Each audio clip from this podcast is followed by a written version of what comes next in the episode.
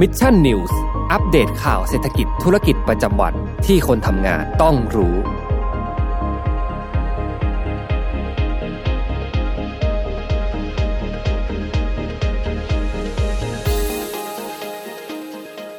ได้เวลาพัฒนาทักษะใหม่ให้ประเทศไทย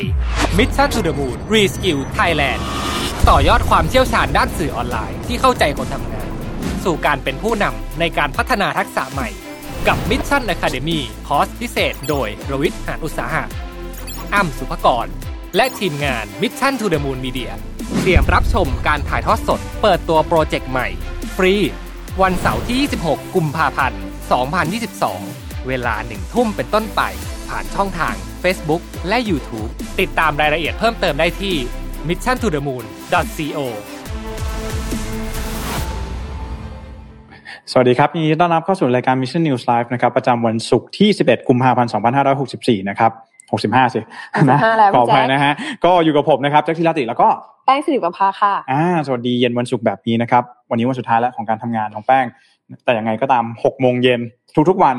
ทุกๆวัน ก็ต้องมา พบกับพวกเราชาวมิช อืม นิว ติดตามข่าวสารนะครับรับชมรับฟังข่าวสารสำหรับคนทำงานกันนะครับ วันนี้เรื่องราวที่อยากจะมาพูดคุยกันเลยก็คือเรื่องของการยกเลิกสิทธิ์การรักษาโควิด ในการใช้สิทธิ์ยูเซ ใช่เพิ่งจะประกาศ อืม ออกมาวันนี้เลยนะคะ เมื่อตอนกลางวันเนาะ ใช่ คือต้องบอกอย่างนี้ก่อนว่าเอ่อจากการคาดการณ์เนี่ยน่าจะมีการเริ่มต้นนะครับ มาตรการนี้เนี่ยในวันที่ 1 มีนาคมที่จะถึงนี้นะ ซึ่งมันจะมีรายละเอียดปลีกย่อยที่เราเองอาจจะต้องทำความเข้าใจกันเอาไว้ก่อนในเบื้องต้น เผื่อว่าในอนาคตเนี่ยเรามีคนรู้จักหรือว่าเราเนี่ยล้มป่วยด้วยโรคโควิด -19 เพราะว่าเขาจะอ่าแนวโน้มเนี่ยเรื่องของโควิด -19 เนี่ยก็ต้องยอมรับว่าความรุนแรงมันลดน้อยลง แต่ ใช่ ว่า ไหม ยังไงมันก็ไม่จบง่ายๆหรอก ถู มัน กต้อง ต้องอยู่กับเราต่อไปเรื่อย เรายังมีโอกาสที่จะติดเชื้อโควิด -19 ได้อยู่ เพราะฉะนั้นแล้วการติดเชื้อมันก็ต้องตามมาด้วยการรักษาพยาบาลถูกต้องไหม ๆ ใช่ แล้วในอนาคตเนี่ยนะครับการยกเลิกการรักษาโรคโควิด -19 โดยใช้สิทธิ์ยูเซเนี่ยมันจะต้องมีรายละเอียดปลีกย่อยที่เราต้องมาทำความเข้าใจกันนะ ค่ะ เพราะฉะนั้นแล้วเดี๋ยวเราไปดูกันในเรื่องของผลกระทบกันอีกทีหนึ่งนะฮะว่ามันจะเกิดอะไรขึ้นบ้างขั้นตอนต่างๆนานาจะทำอย่างไรนะฮะแต่ว่าก่อนอื่นเลยก่อนที่เราจะเข้าสู่ช่วงการอ่านข่าวน้องแป้ง เราต้องขายของกันก่อน นิดนึง นะฮะก่อนเข้าสู่ช่วงการอ่าสาระอะไรแบบนี้นะก็สำหรับใครที่อยากจะเข้าร่วมเป็นส่วนหนึ่งของ Mission Club นะครับก็สามารถที่จะสนับสนุนพวกเราผ่าน YouTube Membership ได้นะเดือนละ 50 บาทนะครับรับไปเลย สมมูลแบชนะครับแล้วก็สมมูลอีโมจิไอคอนนะครับนี่แบบนี้เลยนะฮะน่ารักน่ารัก 12 แบบแบบนี้นะครับก็ต้องรอดูด้วยว่าเราจะมีคอนเทนต์พิเศษอะไรเนาะที่จะมาเสิร์ฟให้กับสมาชิก YouTube Membership ของเราด้วย จะบอกว่าตัวอีโมจิของเรานี่เข้ากับเทศกาลมากนะพี่แจ๊ค อืมถูกต้อง ใกล้แล้วใกล้จะวันเลนไทน์แล้ว อ่าก็เปิดมาวันจันทร์ก็วันเลนไทน์เลย วัน เนาะ เลนไทน์เลยก็ได้ส่งไปให้ใครที่เรารักนะ เดี๋ยว คะ มาดูกันอีกทีหนึ่งนะครับ อ่ะ แล้วก็นี่เลยนะฮะ นี่หน้ากระดาษคุ้นๆไหม หน่าตาคุ้นๆใครไม่ไม่เขาดูสวยกว่าตัวจริงหรือเปล่ายังไงก็ไม่รู้ น้อง นะคะ แป้งเองนะฮะ ก็วันนี้นะครับมาอีกเรื่องหนึ่งเลยนะ วันนี้โปรเสื้อนะครับเสื้อยืด MDR แล้วก็กระเป๋าผ้า MDR นะครับรายการ Mission Daily Report เนี่ยเป็นวันสุดท้ายแล้วนะ ต้องสั่งซื้อภายในวันนี้นะครับผ่าน Line OA ของเรานะครับจากราคาเต็มเนี่ย390 บาท เหลือเพียง 350 บาทเท่านั้นแล้วก็กระเป๋าผ้านะครับจาก 290 บาทเหลือ 250 บาทนะใครที่ยังไม่ได้จับจองนะครับก็ฝากกันด้วย อยากป้ายยานิดนึงจะบอกว่า อืม เสื้อเนื้อผ้าดีมาก จริง ใครที่กลัวว่าเป็นสีขาวแล้วจะบาง อืม หรือเปล่าแป้งบอกเลยว่าแป้งใส่เองแล้วไม่บาง ครับแน่นอนนะคะ แล้วก็นุ่มไม่บาดผิ อื ว ม แล้วถุงผ้าพี่แจ๊คไซส์มันพอดีมากแบบ สวยอะพี่ชอบตามน ใช่ เป็นสามดี ใช่ อืม สวยมากแล้วก็ เนาะ หนาแล้วก็ใหญ่ ใช่ จุของได้เยอะ นะครับก็ยุคแบบนี้นะ ไปซุปเปอร์มาร์เก็ตซุปเปอร์อะใช่ไรอย่างนี้ก็ต้อง No- ใช้ถุง no ผ้าเนาะ plastic เออ ใช่ นะเอาฝากไว้แบบนี้หลาย ๆ ท่านเนี่ย จับจองกันไปแล้วเรียบร้อยก็มีฟีดแบ็กมาบ้างเฮ้ยเสื้อส นี่ วย ใครที่ได้ของไปแล้ว อืม ก็เดี๋ยวมาพูดคุยมาอวดของกันในเพจได้นะคะ อ่านะฮะแต่ว่าวันนี้วันสุดท้ายนะถ้าอยากจะซื้อในราคานี้นะครับ ค่ะ ก็อ่าฝากด้วยนะฮะสำหรับอีกไอเทมหนึ่งเลยนี่น้องแป้ง นี่ ใส่ เล มาหรื ย อเปล่า น้องแป้งใส่อยู่ตรงนี้เลยนะคะ อืม สำหรับใครที่ยังไม่ได้รู้จักเนอะเดี๋ยวแป้งแนะนำให้รู้จักกันเลยนะคะ ครั กับ เพจ Mission to Pluto นะคะ เป็นเพจในเครือของ Mission to the Moon อืมของเรานี่เองนะคะ ซึ่งปัจจุบันเนี่ยรายการตัวท็อปชาร์ตของเราก็คือ File Not Found เนี่ยได้เดินทางมาถึง 100 EP แล้ว อืม นะคะ ซึ่งเดินทางมา 100 EP พี่แจ๊คมีผู้ติดตามเยอะมากๆ เราก็เลยตัดสินใจที่จะนำเอาผู้ชมเนี่ยได้มาพบกับพอดแคสเตอร์ตัวจริงนะคะ มานั่งฟังพอดแคสต์กันสดๆเลยในงานเอ่อ Final f i l e on Site นะ ครั คะ บ ที่จัดขึ้นในวันที่ 5 มีนาคม อืม ที่ True Digital Park เลย จริ นะ ง คะ ๆ ตั้งใจทำมากนะ ตั้งใจทำมาก เออ จะบอกว่าทีมงานทุกคนแบบทุ่มเท ครั มาก บ ๆเลยนะคะ แล้วก็ถ้าใครนะคะที่สนใจอยากจะใส่เสื้อสวยๆแบบแป้งนะคะ แบบในภาพเลยนะคะ วันนี้ยังอยู่ในโปรโมชั่นนี้เห็นไหม ครับ พี่แจะใส่สีขาวน้ำมันใส่สี อืม ดำนะคะ ซึ่งนอกจากจะเป็นเสื้อยืดเนี่ยเรายังมีสมุดสมุด นี่ นะคะ สมุด อ่าราคาเต็มเนี่ย560 บาท แต่ว่าเราจัดโปรอยู่เหมือนกันค่ะ อยู่ที่ 510 บาทนะจะบอกว่าสมุดซีเควนต์เขาทำออกมาดีจริงๆค่ะ คือจริง ๆ ชอบเลย ชอบ อืม พี่ดูสีดี แบบไม่มีใครมี ใช่ แน่นอ ถู น กต้อง แล้วสิ่งหนึ่งที่แม่ชอบนะ คือ มันไม่เหมือนสมุดทั่วไปพี่ ถูก แจ๊ค ต้องถูกต้อง มันกลางได้อย่างนี้เลย ใครที่เข้าวงการสมุดแพงครั้งแรกเนี่ยแนะนำ แนะนำ ตัว เราก็จะไม่ผิดหวังแล้วหมึก จริงๆ กระดาษเนี่ยไม่ซึมแน่นอน แล้วคุณจะกลับมารักการเขียนลงบนกระดาษอีกครั้งหนึ่ง อือฮึ ต้องบอกอย่างนี้จริง ๆ นะ ไม่ได้อวยนะ แต่ว่าพอจับสมุดซีควินเนี่ยรู้สึกได้เลยว่าปกเขาดีมาก แค่แค่รูป อืม ปกก็รู้สึกว่าอยากอยากมีไว้ในครอบ ถูก ครอ ต้อง ง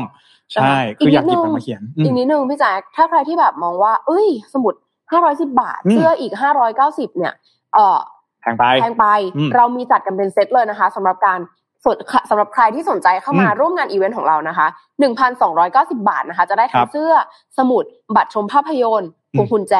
รวมไปถึงที่นั่งแถว VIP เลยนะคะ ครับ สำหรับงานอีเวนต์ของเรา อืม หรือถ้าใครงบน้อยลงมาหน่อย อ่ะ นะคะ 590 บาทนะคะ ก็จะได้ไปเลยเสื้อพวงกุญแจ แต่ว่าไม่มีสมุดนะครับ อันนี้แต่เราก็จะได้เป็นที่นั่งปกติ อืม นะคะแล้วก็เรามาพบกันเรามาพบกันในงานเอ่อ Final f o u n on Site ใน ครั วั บ นที่ 5 มี วัน นา ที่ ค ห้าม มีนาคมเนาะ ค่ะ ก็อีก ใครสน ประมาณหนึ่งเดือน อีกประมาณเดือนเดือนเดียว ครับ แล้วก็ใครสนใจนะคะเ e ิร์ชใน Facebook ได้เลยนะคะ Mission to Pluto ค่ะ หรือว่า อืม จะทักมาใน Line at Mission to the Moon สมมูลก็ได้ สมมูลก็ได้ อืม อ่า นะครับ สมแล้วที่เป็น AE นะฮะก็ขอ ขาย ผู้ชม เก่ง สม สมแล้วที่เป็น AE นะฮะคิดไม่ผิดจริง ๆ นะครับ ก็ตอนนี้ฝากฝังด้วยเรื่องของสกิลการอ่านข่าวเนาะ ค่ะก็ นะครับอ่ะฝากไว้ประมาณนี้นะฮะสำหรับเรื่องของเอ่อขายของต่างๆแต่แหละเอาพูดกันตรงๆแบบนี้ ขายของแหละ เราฮาร์ดเซลกันนิดนึง เพราะว่าไม่ใช่แค่ผู้ชมที่อยากเจอเรา แต่ว่า อืม เราก็อยากเจอผู้ชมเหมือนกันนะคะ ได้นะครับอ่ะก็ฝากฝังวันไว้ด้วยนะฮะใครที่สนใจก็เผื่อว่าถ้าไม่ได้สนับสนุนเนี่ยก็สนับสนุนรายการก็ได้นะฟายนอต ใช่ ซาวต่างๆเออหลายๆคนเนี่ยฟัง The Ghost Radio อะไรก็ลองเปลี่ยนมาฟังพี่แฮมดูว่าง มาฟัง Fine พี่ Not แฮ Sound มใช่ นะฮะก็เป็นอีกหนึ่งทางเลือกแล้วกันสำหรับใครที่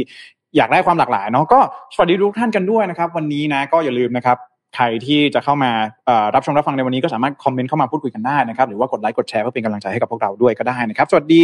คุณไพศาลนะครับแหมคุณไพศาลนี่มาตั้งแต่เช้าเลยบอกว่ารอตอนเย็นด้วยเมื่อเช้า โอ้โหดีใจมากๆเลย นะฮะขอบคุณคุณ แฟ ไป นเหยวแ สารมากๆนะครับ แล้วก็สวัสดีคุณอิสิรานะครับ สวัสดีคุณนิชานันนะครับ แล้วก็สวัสดีสมมูลด้วยนะครับ สวัสดีคุณสุภวิทย์นะครับ แล้วก็คุณไพศาลบอกว่าเสื้อสวยอืม นี่ล่าสุดมีหลาย ๆ คนมาได้ได้รับของไปแล้ว แล้วก็มีมาอวดกันแล้วค่ะ ว่าเนื้อผ้า ครับ ดีจริง อ่า อ่ะ นะฮะอ่ะประมาณนี้นะครับสำหรับเรื่องของ การขายของนะอ่ะไปกันที่ข่าวแรกกันเลยนะฮะต้องรีบไปกันสักนิดหนึ่งก็คือเรื่องของนี่แหละอย่างที่ได้บอกไปนะฮะเรื่องของการรักษากรณีที่เราเนี่ยติดเชื้อโควิด -19 น้องแป้งคือต้องบอกอย่างนี้ก่อนว่า เราต้องย้อนกลับไปนิดหนึ่งในช่วงที่มันมีการแพร่ระบาดของเชื้อโควิด -19 ใหม่ๆนะฮะคือก่อนหน้านี้เนี่ยมันเป็นเนื่องจากว่ามันเป็นสิ่งที่เขาเรียกว่าภาษาเนี่ยเขาใช้คำว่าโรคอุบัติใหม่ โรคอุบัติใหม่ มันไม่เคยเกิดขึ้นมาก่อน อ่า อ่าทีนี้สิ่งที่เกิดขึ้นเลยก็คือว่าพอเรามีระบบสาธารณสุขใช่ไหมพอมันมีโรคโควิด -19 เกิดขึ้นปุ๊บเสร็จปุ๊บเนี่ยด้วยความที่มันแพร่กระจายเร็ว มีผู้ป่วยเยอะ แล้วก่อนหน้านี้เนี่ยสายพันธุ์เดลต้าจำได้ไหมปีที่แล้วมันรุนแรง มันรุนแรง อืมเพราะฉะนั้นแล้วสิ่งที่เวลาที่คนที่เราป่วยแล้วเราต้องเข้าสู่ระบบเข้ารับการรักษาแบบนี้เนี่ยนะฮะสิ่งหนึ่งเลยที่มันจะต้องควบคู่กันกับการเข้าการรักษาคือมันไม่ใช่ว่าเราจะเดินเข้าไปโรงพยาบาลไหนก็ได้ใช่ไหมเพราะว่ามันก็มีเรื่องของระบบต่างๆ ที่ต้องมารองรับในเรื่องของการ ในเรื่องของสิทธิ์ ขั้นตอนต่างๆ ใช่ อ่า นะฮะ คือตอนนั้นเนี่ยนะครับ มันก็มีการ เอ่อเขาเรียกว่า มันมีความชุลมุนวุ่นวายโอลหม่านกันมากนะครับ ว่า เออ ผู้ป่วยโควิด -19 เนี่ย สุดท้ายแล้วจะต้องทำอย่างไรนะครับ ก็สุดท้ายเนี่ยนะครับ ในช่วงปี 2020 เนาะ ประมาณ 2 ปีที่แล้วเนี่ย ก็มีการออกมาประกาศนะครับว่าจะให้เอ่อผู้ป่วยที่ติดเชื้อโควิด -19 เนี่ยสามารถทำอ่าเข้ารับการรักษาได้ด้วย 10 ยูเซปนะครับสิยูเซปคืออะไรก็ต้องอธิบายกันอย่างนี้ว่าสิยูเซปเนี่ยมันคือชื่อภาษาอังกฤษของมันเต็มๆเนี่ยนะครับก็คือ universal coverage for emergency patient นะครับเป็นสิทธิการรักษาเพื่อคุ้มครองผู้ป่วยฉุกเฉินวิกฤต อืม คำที่เราต้องโน้ตไว้ฉุกเฉิน วิกฤต วิ ด้ว ก ย ฤต นะครับก็คือ universal เอ่อ USEP เนี่ยนะครับหลายๆ คนน่าจะทราบกันดี คือจริงๆ ไม่อยากให้ใครมีประสบการณ์หรอก USEP เพราะว่าจริงๆ แล้วมันเป็นการรักษาโรคที่มันฉุกเฉินจริง คือไม่ใช่โรคทั่วไป จะเป็นโรค อืม ประเภทประมาณไหนบ้างคะพี่แจ๊ค ๆ stroke stroke เส้นเลือดสมองแตก อ่า heart attack หาแท็กหัวใจวายแบบนี้นะครับ คือเราสามารถใช้สิทธิ์นะครับเอ่อในการเข้ารับการรักษาในโรงพยาบาลที่ใกล้ที่สุดทุกแห่งทั่วราชอาณาจักรโดยไม่เสียค่าใช้จ่าย จนกว่า หรือจนกว่าจะผ่านพ้นวิกฤตนะครับ หรือจนสามารถเคลื่อนย้ายได้อย่างปลอดภัยเนี่ยแต่จะไม่เกิน 72 ชั่วโมงนะครับ ซึ่ง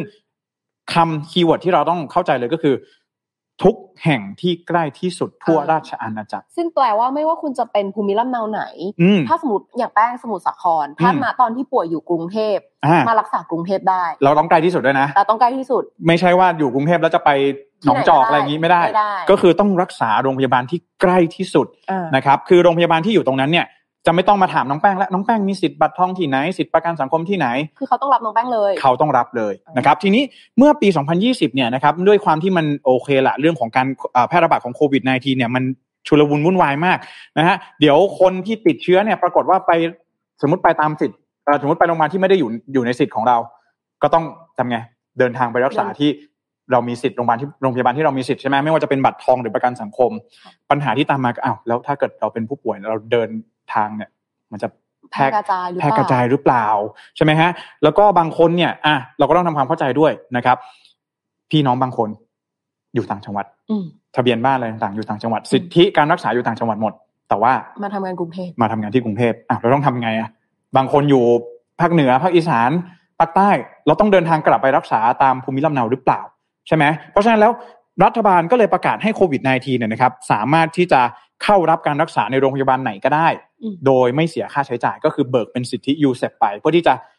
เอ่อเขาเรียกว่าอะไรทลายกำแพง หรือว่าทำลายข้อจำกัดตัวนี้ อืม ที่ประชาชนคนไทยเนี่ยจะได้ไม่ต้องเดินทางกลับภูมิลำเนา แล้วก็ลดในเรื่องของการเอ่อแพร่กระจายของเชื้อด้วยนะครับ ทีนี้เนี่ยล่าสุดเนี่ยก็คือปรากฏว่าเอ่อมีการมีรายงานข่าวออกมานะครับ เมื่อวานนี้เนาะจากทางด้านของเอ่อคุณอนุทินชาญวีรกูลนะครับเอ่อรองนายกรัฐมนตรีแล้วก็รัฐมนตรีว่าการกระทรวงสาธารณสุขเนี่ย ได้มีการกล่าวกับผู้สื่อข่าวนะครับ ว่าเตรียมที่จะส่งเรื่องนะครับไปที่สบคนะครับให้พิจารณาในเรื่องของการยกเลิกนะครับ สิทธิการรักษาโควิด -19 ด้วยสิทธิยูเซปนั่นเองนะครับ คือเรื่องนี้เนี่ยก็ต้องทำความเข้าใจนะฮะว่า ในตอนนี้เนี่ยนะครับ มันไม่ใช่ว่าเอ่อรัฐบาลเนี่ยคือส่วนหนึ่งเขาก็บอกว่าเข้าใจแหละเรื่องนี้มันใช้งบประมาณค่อนข้างสูง อืม นะฮะแต่ว่าส่วนหนึ่งเลยที่มันสำคัญเลยก็คือว่าสถานการณ์การแพร่ระบาดของโรคโควิด -19 เนี่ยมันเริ่มเปลี่ยนไปนะฮะความรุนแรงของโรคมันเริ่มน้อยลง อ๋อ โอมิครอน โอมิครอน แม้ว่า ใช่ จะแพร่เร็วแต่ว่าอาการไม่ได้หนัก อ่า อ่ะเขาเลยไม่ได้ไม่ได้มองว่ามันร้ายแรงฉุกเฉินอีกแล้ว ถูกต้องนะครับเพราะฉะนั้นแล้วในตอนนี้เนี่ยก็เลยมองว่าเอ๊ะเรื่องของการเข้ารักษายูเซปเนี่ยมันอาจจะต้องเอ่อส่วนหนึ่งนะครับก็อาจจะต้องยกเลิกไป อืม นะครับแต่ว่ามันก็มีการถกเถียงเหมือนกันแหละนะว่าเอ้ยจริง ๆ มันควรจะอย่าเพิ่งไปรีบหรือเปล่า ใช่ อาจจะยังต้องคงต้องคงเอาไว้หรือเปล่านะครับ แต่เอาเป็นว่าเอ่อทางด้านของเอ่อกระทรวงสาธารณสุขเนี่ยก็เตรียมที่จะยื่นเรื่องไปยังเอ่อทางด้านของสบคนะฮะซึ่งจริงๆ แล้วล่าสุดเนี่ยถ้าถ้าถ้าตามที่คุณหมอทวีสินรายงานเมื่อเมื่อช่วงกลางวันนี้เนี่ยรู้สึกว่าน่าจะยังไม่มีอัปเดตในส่วนตัวนี้นะแต่คิดว่าเป็นแนวทางที่อาจจะมีการประกาศใช้เร็วๆนี้ แต่ถ้าตามที่คาดการณ์ไว้เนี่ยคือวันที่ 1 มีนาคม อ่าเดือนหน้า ที่จะเริ่มนะครับ เพราะฉะนั้นเอ่อสิ่งนี้นะครับมันก็จะทำให้ผลกระทบเนี่ย มันจะจะถามว่าผลกระทบมันก็คงไม่ได้เพราะว่าทุกคนต้องระมัดระวังกันอยู่แล้ว อืม ใช่ไหม เรียกได้ว่ามันเป็นเรื่องของสิทธิ์ของแต่ละคนที่เปลี่ยนไป อืม ดีกว่า นะครับ ทีนี้ถ้าหากว่าพูดง่ายๆกันแบบนี้แล้วกันว่าอ่ะสมมติว่าสุดท้ายแล้วนะครับ เราเนี่ยติดโควิด หลังจากวันที่ 1 มีนาคมนะครับแล้วมันมีการยกเลิกในเรื่องของสิทธิ์ยูเซปไปแล้วเนี่ย มันจะต้องทำอย่างไรนะครับ ผลกระทบแรกก็คือว่า1นะครับโรคโควิด -19 จะถูกปลดออกจากการเป็นผู้ป่วยฉุกเฉินนะครับอ่าพูดง่ายๆก็คือมันจะไม่สามารถที่จะเข้ารับอ่ารับการรักษาโรงพยาบาลไหนก็ได้แล้ว แต่ไม่ได้แปลว่าเขาจะไม่รักษาเราถูกไหมคะ ไม่ได้แปลว่าเราจะไม่รักษาฟรี อ่า อ่า แค่เปลี่ยนสถานที่โรงพถูยาบาลกต้อง เฉย เปลี่ยนละคือแต่ก่อนนี้อย่างที่บอกน้องแป้งไปตอนแรก เข้าไปรักษาได้ทุกโรงพยาบาล แต่ว่าตอนนี้ไม่ได้ละถ้าเกิดว่าสมมติว่าเราเจอว่าเราติดโควิดเสร็จปุ๊บ ๆ มันไม่ต้องมาที่ไหนอ่ะ เราจะต้องไปโรงพยาบาลตามสิทธิ์ของเรา อ๋อ ก็คืออา ถ้าถ้ามีสิทธิ์โรงพยาบาลไหนยังไปโรงพยาบาลนั้นได้อยู่ อ่า ไม่ได้ยกเลิกสิทธิ์ตรงนี้ ถูกต้อง แต่ยกเลิกเอ่อความที่ universal ว่า ใช่ คุณจะไปที่ไหนก็ได้ อันนี้ยกเลิก ใช่ถูกต้อง อ๋อ นะครับ เพราะฉะนั้นตอนนี้เราต้องดูเลยนะครับ ตอนนี้ผมเชื่อว่าต้องเช็คนิดหนึ่งละ บางคนเนี่ยส่งประกันสังคมมาห้าหกปี ไม่เคยรู้เลยว่าสิทธิ์เราอยู่โรงพยาบาลไหน เอออันนี้ต้องเช็คนะ เพราะฉะนั้นตอนนี้เราต้องเช็คเลยนะฮะหนึ่งนะครับ เราหักประกันสังคมไปทุกปีนะครับ ทุกเดือนเนี่ย ชื่อของเราอยู่โรงพยาบาลไหนนะครับ สะดวกต่อการเดินทางไหมบางคนนะครับทำงานอยู่บางนาอ่ะสมมติทำงานอยู่บางนานะฮะงานแรกอยู่บางนาใช่ไหม HR เขาก็สมัครให้โรงพยาบาลใกล้ๆแถวๆบางนา บางนา ปรากฏสักพักหนึ่งย้ายไปอยู่บางบัวทอง โหคนละโยชน์เลยพี่ คนละโยชน์เลย แต่ชื่อยังอยู่ที่ บางนา บางนาอ่ะแบบนี้ก็ต้องไปดูแล้วว่าเราจะต้องทำการย้ายสิทธิ์ได้ไหม ไหน นะครับเพื่อที่ความสะดวกสบายจะได้มากขึ้นอืม แล้วถ้าสมมติรักษาโรงพยาบาลเอกชนนะพี่จะแตกต่างกันไหมคะ อ่าถ้ารักษาโรงพยาบาลเอกชนต้องมีสิทธิประกันสังคม แต่ อืม ถ้าเกิดรักษาโรงพยาบาลเอกชนที่เราไม่ได้มีชื่ออยู่ในสิทธิประกันสังคมเนี่ยจะต้องเสียตังค์ อ่าสำรองจ่ายเอง สำรองจ่ายเองนะครับ หรือถ้ามีประกันเอกชนก็ใช้ได้ อ๋อ ในโรงพยาบาลเอกชนนะ ส่วนโรงพยาบาลรัฐนะครับ บัตรทอง หรือโรงพยาบาลรัฐบางแห่งเนี่ยก็จะมีการรับสิทธิประกันสังคมด้วยนะครับ เพราะฉะนั้นตอนนี้สิ่งที่ผมอยากจะแนะนำทุกๆท่านเลยนะครับ อย่างน้อยๆ ไม่ใช่แค่โควิด -19 อย่างเดียว ทุกโรคที่เราจะป่วยเนี่ยมันมีโอกาสป่วยได้หมดนะฮะเช็คเลยนะครับ สิทธิประกันสังคมของท่านอยู่ที่ไหนนะครับถ้าท่านไม่ได้ส่งประกันสังคม เช็คในเรื่องของสิทธิบัตรทองนะครับ หรือดูความพร้อมในเรื่องของประกันเอกชนของเราหน่อย ว่ามันครอบคลุมมากน้อยแค่ไหนนะครับ และเหนือสิ่งอื่นใดเลยก็คืออ ม ยังไงก็ตามโควิดมันยังอยู่กับเราอะค่ะ ถูกต้อง นอก ครั จาก บ จะเช็คเรื่องสิทธิ์แล้วเราก็ยังต้องไม่ลืมที่จะป้องกันตัวเองแล้วก็ อืม รักษาระยะห่างเพื่อ ครั ไม่ บ ให้ตัวเราเองติดโควิด หรือว่าไม่ไปเป็นพาหะ อืม ให้กับผู้อื่นเหมือนกันนะคะ ครับก็อย่าลืมนะอันนี้ก็ค่อนข้างย้ำเหมือนกันเพราะว่ามันเป็นเรื่องของสิทธิในการที่เราจะเข้าถึงการรักษาเนาะโดยที่เราไม่ต้องสิ้นเนื้อประดาตัวนะครับ โอ้แล้ว อืม มีเพื่อนบอกมาว่าต้องรักษาเองแล้วดีว่าเขามีประกันนี่ไปเช็คบินย้อนหลังขึ้นมานี่ ถูกต้อง ค่ารักษาแต่ละวัน ใช่ อื้อหือ นะครับก็นี่แหละนะฮะวันนี้จึงจึงอยากเอาเรื่องนี้เนี่ยมาฝากกันแล้วก็เพื่อที่ว่าพวกเราจะได้เตรียมตัวกันอย่างเนิ่นๆเนาะเพราะว่าเอ่อถ้าหากว่าสิ้นสุดสุดสัปดาห์นี้ไปแล้วเราไม่ได้รายงานเรื่องนี้เนี่ยมันจะมีระยะเวลาให้เราเตรียมตัวอีกประมาณสองสัปดาห์ อืม นะครับแล้วก็ถ้าจำไม่ผิดนะ อันนี้อันนี้ขออนุญาตกลับไปเช็คอีกรอบหนึ่งถ้าจำไม่ผิดเนี่ยก่อนจะถึงเดือนมีนาคมเนี่ยเราจะสามารถย้ายโรงพยาบาลที่เป็นสิทธิประกันสังคมของเราได้อยู่ อืม อืมแต่จะต้องมันมีรอบของมัน เออ น่าจะต้อง ก็คือ ภายในเดือนมีนาหรือภายในเดือนกุมภาเนี่ยจำไม่ได้เหมือนกัน โอ้ น่า ถ้า จะ อ ต้อย่าง ง ลอ นั้ ง น เช็ค ถ้าอย่างนั้นต้องรีบเช็คก่อน แล้วก็ถ้า ถูกต้ สองมมติเราต้องมีการย้ายยังไงก็รีบทำเรื่องไว้ก่อนเลย ครับผมอ่ะถ้าหากว่าใครที่อยากเช็คนะฮะเรื่องของเออสิทธิ สิทธิประกันสุขภาพของเราเนี่ยหลักประกันสุขภาพของเราเนี่ยถ้าเป็นเรื่องของบัตรทองก็ไปที่สปสช สปสช โทรไปได้เลยนะครับ โทไปได้เลย ส่วนประกันสังคมก็เอ่อสำนักงานประกันสังคมของกระทรวงแรงงานนะครับ อืม ก็คือแยกหน่วยงานกันเนาะหรือว่าใครที่มีเรื่องของประกันเอกชนอะไรต่างๆ ก็อย่าลืมเช็คสิทธิ์กันให้ดีว่ามันครอบคลุมมากน้อยแค่ไหนนะครับ ผมก็วันนี้มีความเห็นของคุณคุณหมอเอ่ออุดมด้วยนะครับ คุณหมออุดมเอ่อคชินทรนะครับ ซึ่งเป็นที่ปรึกษาทางด้านของสบคนะครับ ก็ออกมาเปิดเผยถึงเหตุผลนะเดี๋ยวหลายๆคนจะงงว่าเอ๊ะมาบอกว่าให้เราเตรียมตัวนู่นนี่แล้วเหตุผลมันคืออะไรนะครับ เอ่อคุณหมออุดมเนี่ยนะครับบอกว่าตอนนี้นะครับเรื่องของสถานการณ์เนี่ยก็ต้องยอมรับว่าตัวเลขเนี่ยอยู่ในเอ่อขาขึ้น อืม อืมขาขึ้นใช่ไหมเริ่มจะปรับตัวเพิ่มสูงขึ้น แล้วก็มีการคาดการณ์ว่าปลายเดือนนี้เนี่ยจะเอ่อจะยอดผู้ติดเชื้อเนี่ยจะถึง 1 7 0 0 0 ถึง 18,000 แต่ว่าจริง ๆ แล้วในช่วง2อสวันมานี้เนี่ยถ้ารวม ATK ด้วยเนี่ย20,000 กว่าแล้วนะครับถ้ารวม ATK นะนะครับก็เอาเป็นว่าแต่ว่าสิ่งหนึ่งที่สำคัญตัวเลขผู้ติดเชื้อเยอะก็จริงนะครับแต่จำนวนผู้ที่เจ็บป่วยรุนแรงเนี่ยน้อยกว่า อ๋อ ช่วงที่ระบาดของเดลต้านะครับ เพราะฉะนั้นเอ่อผู้ป่วยเนี่ยรุนแรงเนี่ยลดลงมากกว่า 10 เท่านะครับ จึงทำให้ตอนนี้เนี่ยระบบสาธารณสุขไทยยังสามารถรองรับผู้ป่วยได้นะครับ แต่คนไทยก็ยังจะต้องมีความเอ่อระมัดระวังนะครับ มีวินัยแล้วก็เอ่อควรที่จะดูแลตนเองเพื่อไม่ให้จำนวนผู้ติดเชื้อเนี่ยมันเพิ่มสูงขึ้นนั่นเองนะครับ ก็เอ่อหมออุดมก็บอกว่าขอประชาชนอย่าเพิ่งตื่นตระหนกกับตัวเลขจำเอ่อที่เพิ่มขึ้นนะครับ แล้วก็ต้องเห็นใจบุคลากรทางการแพทย์ที่ทำงานเหนื่อยด้วยนะครับเอ่อ ที่สำคัญก็คืออ ม ขอให้ประชาชนนะคะ ได้ไปเข้ารับฉีดวัคซีนให้กับให้ครบโดสการรวม ครับ ถึง ถ้าใครครบสองเข็มแล้วเนี่ยอาจจะไปฉีดเข็มกระตุ้นด้วยนะคะ เพราะว่ามีข้อมูลที่ชัดเจนออกมาแล้วเนี่ยว่าการฉีดวัคซีนเข็มกระตุ้นเนี่ยจะสามารถป้องกันการเจ็บป่วยรุนแรงได้ จึง ครับ อยากให้ช่วยกันประชาสัมพันธ์ไปให้ประชาชนเนี่ยไปฉีดวัคซีนให้ได้มากที่สุด ครับผมก็ต้องเออสำหรับเรื่องของการยกเลิกนะครับการให้บริการสิทธิ์ยูเซปเอ่อการยกเลิกโรคโควิด -19 ออกจากการให้บริการยูเซปเนี่ยคุณหมออุดมก็บอกว่ามันไม่ได้หมายความว่าไม่ได้ให้ไม่ไม่ได้ว่าจะไม่มีการรักษาฟรี เพียงแต่ว่าถ้าคุณจะรักษาตามสิทธิประกันของคุณก็ไปไปไปที่โรงพยาบาลในสังกัด อืม สถาน อาจจะ พ เพ ยาบาลใน ราะ สังกัด อาจจะเพราะใน นะ เรื่องของการที่โอไมครอนมันระบาดง่ายค่ะ อืม แล้วจำนวนเตียงเนี่ยมันไม่เพียงพอ ใช่ พี่ ใช่ แจ๊ค ใช่ อืม ก็เพราะฉะนั้นตอนนี้นะฮะก็เอ่อสิทธินะครับการรักษาฟรีต่างๆก็ยังสามารถใช้ได้อยู่นะครับ แล้วก็เอ่อก็ต้องยอมรับนะครับ คุณหมอก็บอกว่าจริงๆแล้วเรื่องของการใช้สิทธิ์ยูเซปเนี่ยมันมันเรื่องของการรักษาพยาบาลคนที่ป่วยเป็นโควิดเนี่ยก็ใช้งบประมาณเยอะ ใช้นะงบเยอะ อืมนะครับมันก็มีเรื่องตรงนี้ก็เอาเป็นว่าเอ่อยังไม่ต้องตื่นตระหนกตกใจแต่แค่อยากให้เตรียมตัวไว้สักนิดหนึ่งเนาะแล้วก็ถ้าหากว่าเผื่อว่าไม่ใช่แค่ตัวเราอย่างเดียว มีคนรู้จักเนี่ยก็สามารถแนะนำได้ว่าเอ้ยสเต็ปต่างๆมันต้องทำยังไง ใช่ อะไรอย่างไรนะครับ แต่ว่าเอ่อทางสปสชเองก็ยังอุดหนุนในเรื่องของค่าเอ่อ swab test หรือว่าการตรวจ ADK หรือว่าการรักษาตัวใน hospital หรือว่าการแยกกักตัวอะไรอย่างนี้นะฮะ คือถ้าสมมติเรารักษาแบบ hospital อย่างเงี้ยใช่ไหมทางสปสชเนี่ยเขาออกให้ 1,000 บาทต่อวัน ถ้ามันมีส่วนต่างอะเราก็จ่ายเพิ่ม อืม ถ้ามันไม่ได้เหนือบากกว่าแรงมากเราอยากไปนอนโรงแรมอะไรแบบนี้ก็ได้นะครับอ่ะประมาณนี้แล้วกันอยากจะให้ทุกท่านเตรียมตัวจริง ๆ นะครับสำหรับเรื่องของสถานการณ์โควิดแบบนี้นะฮะก็เอามาฝากกันนะครับ ผม อืม โอ้โหพี่แจ๊ค ครับ สปอยท่านผู้ชมดีกว่าวันนี้เราเอาข่าวกันมาแบบว่าเยอะมากๆเลย นะคะ แล้วก็ข่าวต่อไปเนี่ยเรียกได้ว่า อืม น้องบ้านทำข่าวน้องบ้านยังรู้สึก อืม อึ้งแล้วก็อึดอัดใจมากๆเลย อ่ะก็จากโควิด -19 ไปแล้วเราเตรียมตัวไปแล้ว วันนี้เราไปดูว่าบ้านเมืองเราเกิดอะไรขึ้นกันบ้างนะ นะ ฮะ คะหลายๆ คนเนี่ยอาจจะยังไม่ทราบนะคะ แต่เราได้รวบรวมข้อมู อื ล ม มาให้ท่านผู้ชมได้รู้กันนะคะ ก็คือ ในวันนี้นะคะเอ่อ11 กุมภาพันธ์เนี่ยณบริเวณหน้ากระทรวงการคลังนะคะ เราจะเห็นได้ว่าถ้ามีใครผ่านโน้ตแถแถวถนนพระรามหกบริเวณเรียบคลองเนี่ย เราจะเห็นกลุ่มเครือข่ายหนี้สินชาวนาแห่งประเทศไทยจากกว่า 36 จังหวัดนะคะ ได้มาปักหลักเพื่อเรียกร้องให้แก้ปัญหาหนี้สินทางการเกษตร อืม แล้วก็กองทุนฟื้นฟูลูกหนี้ธนาคารรัฐ 4 แห่งเนี่ย เขาปักหลักมาแล้ววันนี้เป็นวันที่ 18 พี่แจ๊คโดยที่ สิบแปดวันแล้วเหรอ 18 วันแล้ว อ่า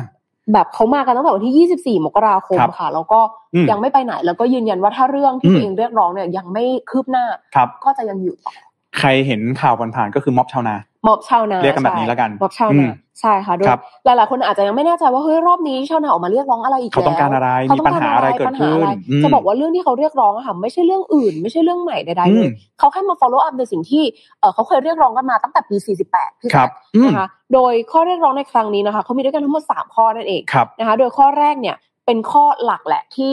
ทางทางกลุ่มเนี่ยเขาต้องการ อืม ที่จะขับเคลื่อนจริง ครับ ๆนะคะข้อแรกก็คือเขาเนี่ยขอให้สถาบันทางการเงินเจ้าหนี้ชะลอการฟ้องบังคับคดียึด อืม ทรัพย์ขายทอดตลาดทรัพย์สินของสมาชิก ครับ แล้วก็เร่งดำเนินการโอนหนี้สินเข้าสู่กระบวนการการจัดหนี้สินของสำนักงานกองทุนฟื้นฟูและพัฒนาเกษตรกรหรือว่ากฟกกันนั่นเองนะ ค คะ รับ แล้วเขาก็ต้องการให้จะให้ขยขยายเพดานวงเงินการซื้อหนี้นะคะจาก 2.5 ล้านบาทเนี่ยขยายเป็น 5 ล้าน แล้วก็ อืม ให้เสนอเข้าสู่มติคอรมอได้แล้ว อ่า นะคะแล้วก็ข้อเรียกร้องที่สองเนี่ยก็ขอให้ปลดหนี้ให้กับเกษตรกร ค ส รับ มาชิกกฟก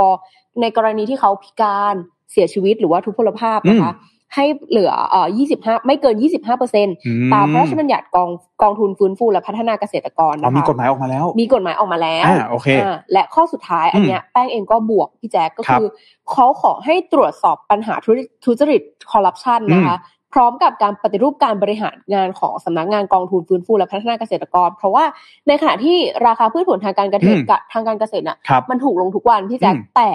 ราคาปุ๋ยรวมไปถึงอุปกรณ์ทางการเกษตรของเขาเนี่ยมันแพงขึ้น อ่า นะคะเพราะฉะนั้นประชาชนที่เขาเดือดร้อนเนี่ยจึงออกมาร้องขออ ม ให้รัฐบาลเนี่ยเร่งช่วยเหลือแล้วก็ ครับ เยียวยารวมไปถึงการพักชำระหนี้ให้เขาหน่อย อืมคือต้องบอกอย่างนี้ว่ากลุ่มเกษตรกรที่ออกมาวันนี้เนี่ยนะครับเป็นเครือข่ายหนี้สินชาวนาแห่งประเทศไทยจาก 36 จังหวัด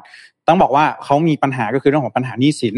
ที่จริง ๆ แล้วเนี่ยก่อนหน้านี้มีการจัดตั้งกองทุนฟื้นฟูลูกหนี้ธนาคารรัฐสีแห่ง ที่จะมาช่วยเหลือแก้ไขปัญหาหนี้สินสำหรับเกษตรกร ใช่ แต่ปรากฏว่าระยะเวลาผ่านไป ยังรู้สึกว่าความคืบหน้าเนี่ย มันยังไม่มีความคืบหน้าสักเท่าไหร่ คือต้องบอกว่า อืม เมื่อกี้ลงไปดูข้อมูลมาพี่แจ๊คต้องบอ อื ก ม ว่าหลาย ๆ ท่านเนี่ย มาต่อสู้ตั้งแต่สาว ๆ เลยนะ อืม จนแบบเนี่ย อายุเยอะอายุผ่านไปเป็นสิบปีแล้ว ครั พี่ บ แจ๊คอย่างที่แป้งแจ้งเขา อืม เขาเร่งดำเนินการเรื่องนี้กันมาตั้งแต่ปี 48 2548 ครับ แล้วนี่คือ 65 จะ 20 ปีแล้วนะพี่แจ๊ค ก็ทุกปีเวียนวนมาก็จะ เวียน ประสบพบเจอกับปัญหาหนี้สินของเกษตรกรกันอยู่บ่อยครั้ง ใช่ ไม่ว่าจะมีมาตรการอะไรออกมาเนี่ยบางทีบางอย่างมาตรการก็ดูแล้ว มันไม่เวิร์กหรือว่ามันก็ไม่ได้แก้ปัญหาจริง ๆ อย่างตรงจุด ทำไม อืม 20 ปีแล้วมันไม่เสร็จสักที อ่า อ่าอันนี้เรามาดูกันดีกว่าค่ะว่า ในเรื่องของข้อเรียกร้องที่ อืม ทางกลุ่มอยากได้เนี่ยเขาจะออกมาในลักษณะไหนนะคะ อืม เดี๋ยวเรามาทำความรู้จักกับเอ่อสำนักงานกองทุนและฟื้นฟูพัฒนาเกษตรกรกันดีกว่าว่า อืม เขามีหน้าที่หลักอะไรนะคะ กองทุนจัดตั้งมาเพื่ออะไร ใช่ จะเอามาแก้ไขปัญหาหนี้สินอย่างไร และจะทำได้ไหม อืม อ่านะคะ โดยกองทุนเนี้ยค่ะ เขาเป็นหน่วยงานที่สังกัดกระทรวงการเกษตรและสหกรณ์ เหมือนกองทุนประกันสังคม ใช่ที่ อ่าม มาดูแลในเรื่องของเอ่อ สุขภาพของพนักงาน สวัสดิการ แบบนี้ ต่างๆ แต่ว่าอันนี้คือมาดูแลเกษตรกร โดยตรงโดยเฉพาะ โด โด ยตรงคยหรับ น้าที่หลักๆเนี่ย อื ค่ะ ม มีสองแบบมี ครับ สองอย่างก็คือหนึ่งคือสนับสนุนแล้วก็แก้ไขปัญหา อืม ภาระหนี้สินของเกษตรกรผู้ที่เป็นสมาชิกของกองทุน อืม นะคะและสองคือจะต้องช่วยฟื้นฟูอาชีพและความเป็นอยู่ของเกษตรกร เพื่อให้เหล่าเกษตรกรเนี่ยประกอบอาชีพได้อย่างยั่งยืนมากขึ้น ครับ นะคะ และอย่างที่แบงบอกข้อเรียกร้องเขามีสามข้ออ ม แต่ข้อหลักๆของเขาเนี่ยคือข้อแรกนะคะว่า อืม เอ่อถ้าย้ายถ้าเกิดจากการโอนโอนหนี้กองทุนเนี่ย มันจะมาช่วยแก้ปัญหาเขายังไง อืม นะคะอันนี้ก็อยากจะมาอธิบายให้ฟังสำหรับใครที่ยังไม่ค่อย อืม ไม่ค่อยแน่ใจในเรื่องนี้นะ ครั คะ บ ก็คือ เรามาคุยกันว่าเอ่อเกเกษตรกรเนี่ยแน่นอนว่าในการลงทุนทำอะไรต่าง เขาต้องไปกู้หนี้ยืมสิน ๆ มา ใช่เขาต้องไปกู้หนี้ อืม ยืมสินมากับสถาบันทางการเงินต่างๆ ซึ่งอัตราดอกเบี้ยพี่ มัน แจ๊ค แพง มันอยู่ที่หกถึงเจ็ดเปอร์เซ็คืนอ ต์ต่อปี คืออัตราดอกเบี้ยเนี่ยมันมันมันมันมีหลักของธนาคารของเขา ใช่ ว่าเขาจะต้องจัดเก็บเท่าไหร่ เพื่อที่ว่าเอ่อธนาคารเองก็เนาะไม่ใช่ไม่ใช่หน่วยงานการกุศล มันก็คือการลงทุนการทำธุรกิจ ใช่ มันคือการทำธุรกิจเพราะฉะนั้นเขาก็ต้องจัดเก็บภาเอ่อดอกเบี้ยในอัตราที่เขาคิดไว้แล้วว่าเนี่ยจัดเก็บเท่านี้เนี่ยมันคุ้มทุนเขา ใช่ แต่ว่าสิ่งที่การที่กองทุนนี้จัดตั้งขึ้นมาก็เพื่อที่จะ มาช่วยลดต้นทุนดอกเบี้ยตรงนี้ของชาวนาลง ใช่ค่ะ เพราะว่าในสถาบันทางการเงินเอกชนต่างๆ อื เนี่ย ม เขาจะเก็บอยู่ที่ 6-7เปอร์เซ็นต ครับ แต่ว่าทางกองทุนเนี้ยจัดตั้งขึ้นโดยที่ระบุว่าห้ามเกิน 0.5 ถึง 1.5เปอร์เซ็นต์ต่อปี โลดได้เยอะเลยนะ ลดลดไปเยอะมาก ลด พี่ เยอะ แจ๊ค นะ และอีกเรื่องหนึ่งที่เป็นเรื่องสำคัญ อืม สำหรับชาวนานะสำหรับแป้งอะมองว่าการที่เราจะไปกู้หนี้ยืมสินมันต้องมีการเอาหลักประกันไปค้ำเนาะ ต้องค้ำประกัน ใช่ ซึ่งชาวนาแน่นอนว่าเขามีอะไรคะ ที่ดิน บ้านแน่นอน อย่างมากเนาะ ใช่ อืม แล้วถ้าเอาไปเข้ากับสถาบันทางการเงินนะคะ มันถ้าเกิดจ่ายไม่ตรงไม่ครบงวด อ่า ขึ้นมา หลาย ๆ ครั้งเข้า ผิดชำระขึ้นมาปุ๊บ ผิดชำระปุ๊บ โดน เสี่ยง ยึ ที่ ด จะโดนยึด แล้วโดนยึดไม่พอ นี่หลายๆคนอาจจะเข้าใจว่าโดนยึดแล้วหนี่จบไม่จบนะ ไม่จบ ถ้าเอาไปขายทอดตลาดแล้วไม่ได้เท่ากับวงเงินที่กู้มา ก็ต้องจ่ายหนี้ต่อนะ ใช่ต้องจ่ายส่วนต่างอีกก็คือ เออ ล้ แต่ว่ามันเป็นปัญหาที่เกิดขึ้น ใช่ เรื่องของหนี้สิน ใช่ค่ะ แล้วก็ถามว่ากองทุนเนี้ยเขามาช่วยอุดปัญหาตรงนี้ไหมแน่นอน อืม เพราะว่าทางกฎหมายเนี่ยเขาระบุให้เลยว่ากองทุนเนี้ยจะต้องการันตีว่าเหล่าเกษตรกรจะต้องไม่โดนยึดที่ดินเด็ดขาด อ่า ต้องพูดอย่างนี้พี่แจ๊คชาวนาถ้าโดนยึดที่ดินนะ แล้วจะไปทำอะไร เออ เออ แล้วแล้วแล้วเขาจะไปทำอะไรแล้วเขาจะเอา อืม จากไหนมาคืน เหมือนแม่ค้าโดนยึดกระทะ เออจะ อ ทำ ย่างนี้เราจะทำมาหากินยังไงอ่ะ แน่นอน นะฮะก็ถือว่านี่แหละเป็นจุดประสงค์ที่ได้มีการจัดตั้งกองทุนนี้ขึ้นมาเพื่อที่จะแก้ไขปัญหาหนี้สินของชาวนาอ้าวแล้วก็เขาจะออกมาประท้วงทำไมถ้าเกิดมีการจัดตั้งขึ้นมาแล้วอะ เพราะว่า อืม ถึงแม้ว่ากฎหมายมันจะเดินเรื่องไปถึงแบบถึงการคุยทางเงื่อนไขกันแล้วค่ะพี่แจ๊ค อืม แต่ว่าตัวเรื่องเนี่ยมันยังติดขัดอยู่นิดนึง มันไม่มีความคืบหน้า มัไม่มีความคืบหน้า อ่า เพราะว่าเอ่อทางธนาคารที่เป็นธนาคารเอกชนน่ะ อืม เขาได้มีการตกลงแล้วก็ยินยอมให้โอนสิทธิ์โอนหนี้เนี่ย โอนหนี้ ไปให้กองทุนแล้ว อ่า แต่ติดอยู่ที่ธนาคารของภาครัฐสี่ที่ที่ยังไม่ยอมโอน ยัง นะะ ค้างเติ่งอยู่ ยังค้างอยู่ก็คือธนาคารออมสิน ครับ ธนาคารเอ่อทกสธนาคารอาคารสงเคราะห์แล้วก็ SME Bank นะ อื คะ ม ถามว่าทำไมธนาคารรัฐเหล่านี้เขาถึงไม่ยอมโอนให้สักทีนะคะแป้งแป้งก็สงสัยเหมือนกันว่า อืม เออถ้ายอมโอนปุ๊บก็จบ ครับ เรื่องก็จบชาวนาก็ได้กลับบ้าน อืม แต่ทำไมถึงไม่ยอมโอนต้องพูดอย่างนี้ค่ะว่าเออด้วยความที่เป็นธนาคารรัฐเนอะ อืม ปลายทางสุดท้ายอะเงินมันก็จะเข้ารัฐแหละ อ่า ซึ่ง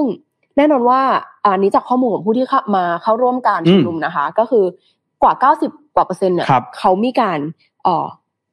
โอยืมเงิน อืม กู้เงินจากธนาคารการเกษตรและสหกรณ์เป็นส่วนใหญ่ ทกสส่วนใหญ่ อ่ากว่าห้าหมื่นรายเลย อืม นะคะ ซึ่งแน่นอนว่าพอมากู้ในธนาคาร ของรัฐ อ่าพอมาในธนาคารของรัฐปุ๊บเขามีการเก็บดอกเบี้ยต่าง อืม ๆปุ๊บแน่นอนว่ามันก็เป็นรายได้ที่เข้ารัฐ อืม ซึ่ง อ่า อ่านึกพอนึกออกไหมคะว่าถ้าเขายอมยกหนี้ก้อนนี้ไปให้กองทุน แปลว่าปลายทางสุดท้ายอินคัมเนี้ยก็จะหายไป เพราะว่า อ่า ลูกหนี้ก็จะน้อยลงไงพี่ ค แจ๊ รับ ก็เลยกลายเป็นว่าตอนนี้สี่ธนาคารของรัฐเนี่ยยังยังไม่ได้มีการดำเนินการที่จะ ใช่ โอนหนี้จากธนาคารเนี่ยคือธนาคารเป็นเจ้าของหนี้อยู่ โอนเข้าไปให้ไปเป็นหนี้ของกองทุน เขาโอนไม่ได้ เพราะว่า อืม ไอ้ตัวกฎหมายตรงเนี้ยเขารอให้เข้ามติคอรม ต้องมีมติคณะคอรมอออกมาก่อน ใช่ แล้วมติคณะรัฐมนตรีออกมาก่อนถึงจะสามารถดำเนินเรื่องต่อไป ใช่ ได้ ซึ่ง อืม แน่นอนว่าถ้ายังยื้ออยู่แบบนี้แล้ว ไม่เข้าคอรมสักทีพี่แจ๊ ครับ หนี้ของทางชาวนาที่มีอยู่กับธนาคารเนี่ย มัน ด ก็ อกเบี้ย จะ มันพอกพูนไปเรื่อย ใช่มันไม่ ๆ หา ดอกเบี้ยไม่หยุดนะ ดอกเบี้ยไม่หยุดคุณจะยื้อเวลา เออ เรา แต่เขาแต่เขาไม่หยุดให้เรานะ เรื่องเนี่ยไปค้างอยู่ทำเนียบเนี่ย แต่ดอกเบี้ยไม่ค้างอยู่ทำเนียบตามนะ เออดอกเบี้ยบวกบวกบวก บวกไปเรื่อยทุกวันนะครับผมนะเพราะฉะนั้นตอนนี้ก็คือว่านี่คือสิ่งที่ชาวนาออกมาเรียกร้อง ใช่ อื จ ม ริงๆเขาไม่ได้อยากจะอยู่ตลอดไปหรอกแน่นอนพี่แจ๊ค อืม โหให้เราไปยืนกลางถนนแป๊บเดียวเรายังร้อนเลย ถูก อะ ต้อง แต่นี่ นะครั เขา บ ต้องแบบมาจากต่างจังหวัดนะคะ อืม แล้วก็ต้องมานอนมาอยู่กันที่ริมถนน อืม ข้าวเข้าอะไรก็กินได้แค่ข้าวกล่องที่ ครับ แบบประทังชีวิตนะคะ แล้วก็แน่นอนหลาย ๆ ท่านที่เป็นชาวนาเขาก็บอกเลย อืม ว่าเขาเนี่ย ไม่ได้มีเงินนะแล้วการที่เขาออกมาชุมนุมเขาก็ไปกู้เงินมาชุมนุมนะ ใช่ เรียกได้ว่า โอ้โห ถ้าเขาไม่เดือดร้อนจริงๆอะแป้งว่าเขาไม่ทำนะ อืมคือคืออันนี้เนี่ยเราต้องมาคุยกันเรื่องของจริง ๆ แล้วปัญหาเชิงโครงสร้างหรือเปล่า อืม เพราะว่าส่วนหนึ่งเนี่ยเราต้องเราต้องทำความเข้าใจอย่างนี้ก่อนว่าเอ่อปัญหาเนี่ยปัญหานะ เอาเอาปัญหาจริง ๆ ก่อนเนี่ย ปัญหามันคือ หลายๆนหลาย ๆ คนอาจจะมองว่าเฮ้ยนี่ไงคลีเช่มากที่เขาจะพูดว่ายูจนเหรอทำไมยูไม่รู้จักเก็บออมล่ะ อืม ยูไม่รู้จักแบ่ง ใช่ สัด คือ ส่วนเงิน คือ ล่ะ ปัญหาเนี่ยถ้าเรามองกันให้ชัดเนี่ยก็คือว่าทำไมชาวนาถึงเป็นหนี้ ใช่ ง่าย ๆ เลยว่าคน อืม ไทยกินข้าววันละสามมื้อทั้งประเทศ ใช่ ทำไมชาวนาจน ชาวนาเนี่ยนะครับ ที่ที่อันนี้นะปัญหาที่เราที่เรามาดูกันวันนี้ก็คือว่า ถ้าเขาเข้าถึงสินเชื่อในการที่จะกู้เงินจากธนาคารของรัฐได้เนาะทกสทอสต่าง ๆ เนี่ย มันแสดงว่าเขาเข้าถึงแหล่งทุนได้ อ่า แหล่งเงินทุนได้นะครับ เพียงแต่ว่าไอการที่ออกกองทุนออกมาเนี่ย มันเป็นการช่วยให้ต้นทุนทางการเงินของชาวนาเนี่ยมันลดลง ก็คือดอกเบี้ยมันน้อยลง น้อยลง แต่คำถามแรกเลยก็คือว่า เนี่ยส่วนอย่างแรกเลยก็คือทำไมทันอ่าชาวนาเนี่ยมีความจำเป็นอย่างไรที่จะต้องมากู้เงินเพื่อที่จะมาลงทุนในทุกๆปี แล้วถึงมีปัญหา ไม่สามารถที่จะชำระหนี้สินคืนได้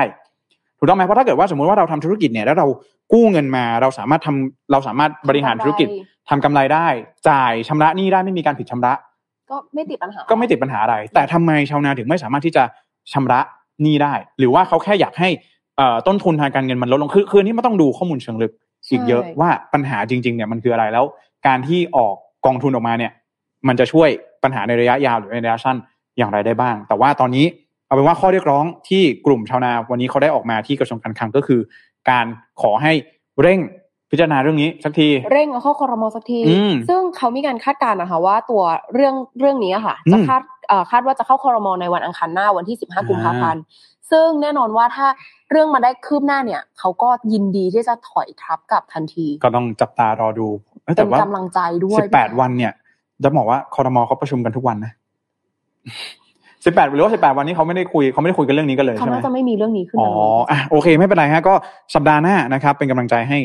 เกษตรกรทุกท่านได้กลับบ้านเนาะ ใช่ พร้อมกับข่าวดี พร้อมกับ นะครั ข่า บ วดี ผม เราก็จะติดตามกันเหมือนกันนะคะ อืม ว่าเรื่องราวนี้รัฐบาลจะเร่งเร่งหาวิธีแก้ไขกันยังไง ครับ อ่า นะฮะก็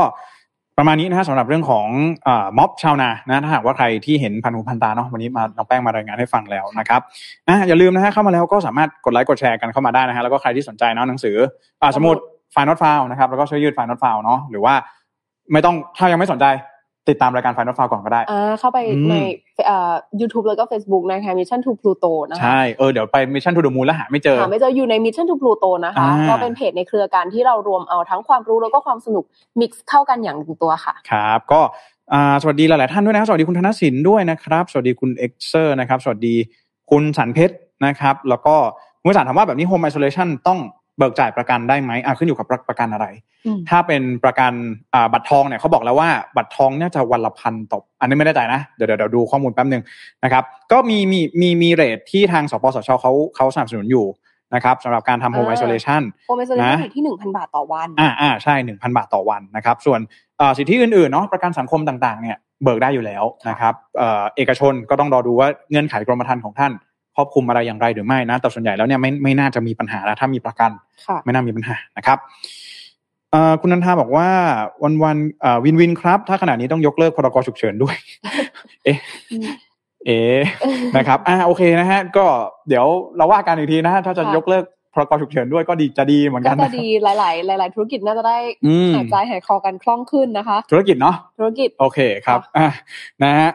อ่า สวัสดีคุณสุทธินีด้วยนะครับ ผม โอ้โห มาปักรายการของเราวันนี้ด้วย โอ้โห โอ้โหน่ารักจริง ๆ เลยนะฮะ แล้วก็สวัสดีคุณโทนี่สตีลซัม นะครับ ผมชอบชื่อมากเลยนะครับ ชอแล้ว แต่ว่า ติวซ้ำใช่ไหมคะคนนี้ คอฝอไม่มาหรือเปล่า คอฝอมา อุ๊ย ดูแล อันนี้ ชาวนาหรือเปล่า อันนี้เป็นอีกเรื่องหนึ่งที่เรากังวลมาก เพราะว่าคนในมอบ้าค่ะพี่แจ๊ค อืม แน่นอนเขาไม่ใช่วัยรุ่นแบบเราแล้ว อ่า เขาคือคนที่แบบสูงวัยมีอายุกัน ครับ ทั้งนั้นเลย นี่ถ้า อืม มีคอฝอมานี่จะใจร้ายกันเกินไป เขา แล้ว มา นะ อำนวยความสะดวก อ๋ออ๋ออ๋อ เออ มาแจกข้าวกล่อง มาดูแลความสะดวกไงความปลอดภัย อ๋ ต่า อ งๆ เดี๋ยวเขาบอกว่ามีมือที่สาม ใส่ชุดด มือที่สามอะไรแบบ อยู่บน นี้ ตึ เอก อ เออ นะเราก็ไม่รู้เหมือนกันนะฮะก็ถือว่าเป็นการมาอำนวยความสะดวกความปลอดภัยด้วยละกันเนาะก็สามารถมาชุมนุมเรียกร้องอะไรก็ได้แต่ถ้ามันมีเรื่องราวที่มันไม่ได้เป็นไปตามที่เรารู้สึกว่ามันต้องการนะฮะก็ออกมาชุมนุมได้นะตามสิทธิประชาธิปไตยนะครับ ค่ะ อ่าสวัสดีคุณแพตตี้ด้วยนะครับอ่ะข่าวต่อไปน่าจะเป็นคุยสบายๆละ ำเออสบาย นะ ส ฮะ บาย อ่านะฮะก็สำหรับขอบคุณทุกท่านที่เข้ามาร่วมคอมเมนต์พูดคุยนะ ก็เข้ามาคอมเมนต์พูดคุยกันได้นะครับผม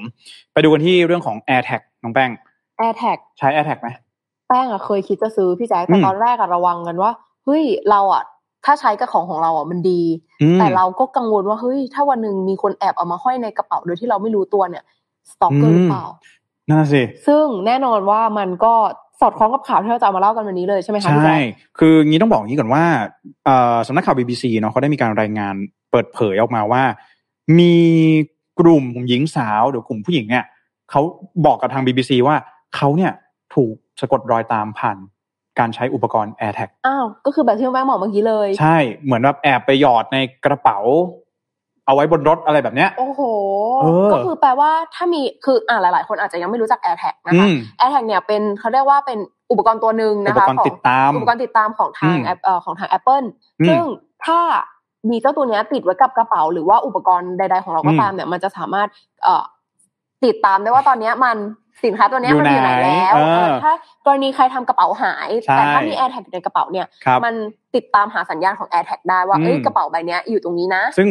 เอ่อสัตว์เลี้ยงก็ได้นะบางคน เออ ก็ไปติด บางคนเอาไปห้อย น้องแมวเพให้น้องแมวน้องราะว่าน้อง หมา แมวชอบไปเที่ยวไง ใช่ เผลอๆบางทีน้องแมวไปเที่ยวแต่ว่าแอร์แท็กไม่กลับมาหรือเปล่า มีคนขโม แอย บมีคนหยิบ AirTag ออกไปแต่ว่า แอร์ แม แท็ก ว แพงกว่าแมวอีก เออแมวแมวเดินกลับมาบ้าน นะฮะอ่ะแซวเล่นนะก็คือ ค่ะ นี่แหละคือขึ้นอยู่กับว่าเราจะใช้งานมันอย่างไร แต่ก็แน่นอนว่า ถ้าหากว่าเป็นผู้ที่ไม่หวังดี อืม ก็อาจจะใช้เอามาสะกดรอยตาม เราก็เป็นได้โดยเฉพาะอย่างยิ่งผู้หญิงเนาะ มันเกิดขึ้นได้นะพี่จ๋าเอามา อืม หย่อนใส่ในกระเป๋าเนี่ย โดยที่เราไม่รู้ตัว ใช่ แบบนี้อะไรแบบนี้นะครับ ซึ่งแน่นอนว่าล่าสุดเนี่ยนะครับเนื่องจากว่ามันมีกระแสการนำเอา AirTag ไปใช้อย่างผิดประเภทแบบนี้เนี่ยทางด้านของ Apple เอง ก็เตรียมที่จะมีการอัปเดต หรือว่าปรับปรุงนโยบายการใช้งานของตัว AirTag นี้ให้มันมีความปลอดภัยมากยิ่งขึ้นนั่นเองนะฮะนะฮะก็เอ่ออยากจะแวะนิดนึงว่าบางคนบอกว่าเอาไปติดไว้กับสสได้ไหมช่วงนี้สภาล่มบ่อยมาก ไม่ยอมเข้าไปดูสภา จะได้รู้ว่าอยู่ไหนอะ อ๋อจะได้ตามกันมาถูก ใช่นะฮะอ่ะแซวเล่นนะฮะแต่เราก็ไม่อยากให้สภาล่มแหละอัน อื นี้ มเราก็อยากให้ งจประ ง เทศเดินหน้าไปแหละ อืม จะจะโหวต นะครับผม พรบต่างๆ อ่ะ นะคะ นะฮะเอาเป็นว่า Apple เขาจะอัปเดตนะครับผมการใช้งานตัว AirTag นะฮะอุปกรณ์ติดตามตัวนี้นะครับ ก็คือว่าตอนนี้เนี่ยอ่ะสมมติแต่ก่อนเนี่ยน้องแป้งอาจจะไม่รู้เลยใช่ไหมสมมติว่าใครมาหย่อน ไม่ AirTag รู้ ใช่ไหมแต่ถ้าเกิดว่าน้องแป้งใช้ iPhone เนี่ยเดี๋ยวเขาจะมีการแจ้งเตือนอย่างนี้ขึ้นมาแล้ว อ๋อ ว่ามันมี AirTag ตัวหนึ่งที่มันไม่ได้เชื่อมต่อกับอุปกรณ์ของเรา แล้วกำลังเคลื่อนที่ไปกับเราด้วย อ๋อแบบนี้ใช่ไหมพี่จ๊ะคือในกรณีที่ AirTag เป็นของเรา อืม มันล็อกอินโดย ID ของเราเนี่ย อันเนี้ยปกติ ปกติไม่เป็นไร อ่าจะไป tracking กับของชิ้นไหนอันนี้ จะ ปก ไป ติ แขวนไว้ที่ไหนก็ได้ซอซอแมว หรือว่าอะไรอย่างงี้ก็ได้หมด อ่า นะค แต่ รับ ในกรณีที่มี อืม เอ่อ AirTag แปลกๆมาที่มีสัญญาณเข้ามาใกล้ๆตัวเราเนี่ย เดินเกินกว่ากี่โมงกี่โมงกี่ชั่วโมงหรือว่าระยะเว มัน ลา จะ เท่าไหแจ้งร่เตือนผ่านโทรศัพท์ของเรา อ๋อว่าแบบ อ่า เอ้ย ใช่ ตอนนี้มีคนเดินตามเออมีคน ว่าเอ้ยมันมี AirTag ตัวหนึ่งที่มันไม่ได้เชื่อมต่อกับอุปกรณ์คุณใช่ของคุณหรือเปล่า เขาเรียกว่า unwanted tracking อ๋อ ก็คือว่าเราอาจจะเป็นของพ่อแม่เราก็ได้บางทีใส่มาเราไม่รู้ไง เขาอาจจะมาบอกเราทีหลังว่าเอ้ยนี่เอา AirTag เราไปใช้อะไรแบบนี้มันก็จะขึ้นแจ้งเตือนมาอะไรแบบนี้ ม เออบางทีก็อาจจะเป็นของคนที่เรารู้จักในครอบครัวอะไรอย่างนี้ก็เป็นไปได้ แต่ ก็คือ ว่า ถ้าใช่เนี่ย อืม ก็ก็ say yes ถ้าใช่ก็ ว่า เสียเยสไป ปัญหาอะ ไม่เป็นไรก็ แต่ ใช้ ถ้า ได้ ไม่ใช่ก็จะได้หากันว่าใคร อืม แล้วเอามาใส่ไว้ที่ไหน ใช่ อ๋ออ อะไรแบบนี้นะฮะหรือว่าเอ่อบางทีนะครับ ถ้าเกิดว่าเราเนี่ย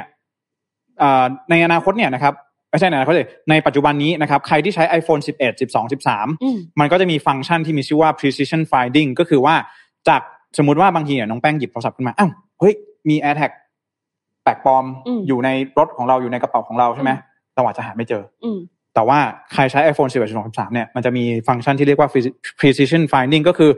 การที่ให้เจ้า AirTag เนี่ย มันส่งเสียง อ๋อคือบอกระบุตำแหน่งไปเลยว่ามันอยู่ตรงนี้นะ ใช่ ว่ามันอยู่ตรงไหน อืม เราจะได้หาไอตัว AirTag ตัวนั้นเนี่ยได้เจอนะ แล้วก็ไม่ต้องห่วงนะครับ ถ้าเกิดว่าใครใช้ Android นะ Android เนี่ยสามารถโหลดแอปพลิเคชัน อืม ที่มันจะสามารถ detect หรือว่าตรวจพบ AirTag ที่เราไม่ต้องการให้มันติดตามเราได้ด้วยเช่นเดียว โอ้ กั ย น ดีเลยค่ะแปลว่า อืม ผู้ผลิตเขาก็ไม่ได้นิ่งนอนใจในกรณีที่มันเกิดขึ้นเนาะ ครับ ใช่ฮะก็จริงๆแล้วก็ต้องบอกก่อนว่าเอ่อทางด้าน BBC เองก็รายงานว่าจริงๆแล้ว AirTag อะก็ถือว่าเป็นผลิตภัณฑ์ที่มันค่อนข้างใหม่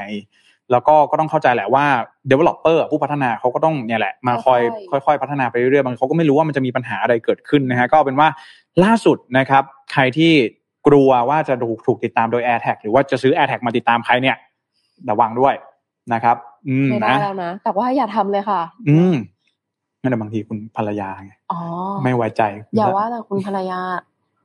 คุณสามีก็ได้เช่นเดียวกัน ออคุณสามีบางทีเอามาหย่อนอยู่ใต้รถเนี่ยทำยังไงล่ะ อืมนะฮะ อืม เอาก็ระมัดระวังกันด้วยนะครับอ่าไม่ใช่ระมัดระวังว่าจะมีแอร์แท็กนะหมายถึงว่าอยู่กับลูกกับห ลาน อย่านอกใจดีที่สุดนะครับผมอ่ะแซวเล่นนะฮะก็คือนี่แหละคือเผื่อว่าใครที่สงสัยเนาะว่าเออเจ้าตัว AirTag เนี่ยมันเอ๊ะมันการใช้งานอะไรต่างๆเนี่ยมันเป็นอย่างไรอะไรอย่างไรนะครับผมอ่ะเอามาฝากกัน แล้วก็สำหรับข่าวสุดท้ายในวันนี้นะน้องแป้ง การทำงาน ชิวๆบ้เนอะ อืม อืมนะคะสำหรับข่าวสุดท้ายนะคะ เราอยากจะมาชวนทุกท่านพูดคุยกันใน อืม เรื่องที่เชื่อว่าหลาย ๆ คนเนี่ยประสบพบเจอกันมาในตลอด 2 ปีที่ผ่านมาเลยนะคะ อืม ในเรื่องของการทำงานที่บ้านนะคะ ครับ เราอาจจะมองว่าเฮ้ย